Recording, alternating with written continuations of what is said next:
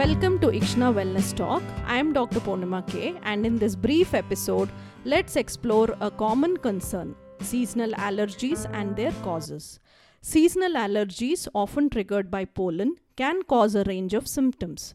As flowers bloom and trees release pollen, many individuals experience sneezing, itchy eyes, and nasal congestion. Identifying specific triggers is crucial. Trees, grasses, weeds release different types of pollen at different times of the year.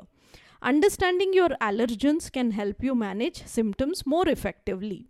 Other factors such as mold, spores, and dust mites can also contribute to seasonal allergies. Keeping living spaces clean, well ventilated, clutter free, and using air purifiers can reduce exposure. If symptoms persist, seek professional help. Allergy testing can pinpoint specific triggers, and healthcare providers can recommend appropriate treatments from antihistamines to allergen immunotherapy. Thank you for tuning into Ikshana Wellness Talk. Understanding the causes of seasonal allergies empowers you to take proactive steps for a healthier, symptom free season. Until next time, take care.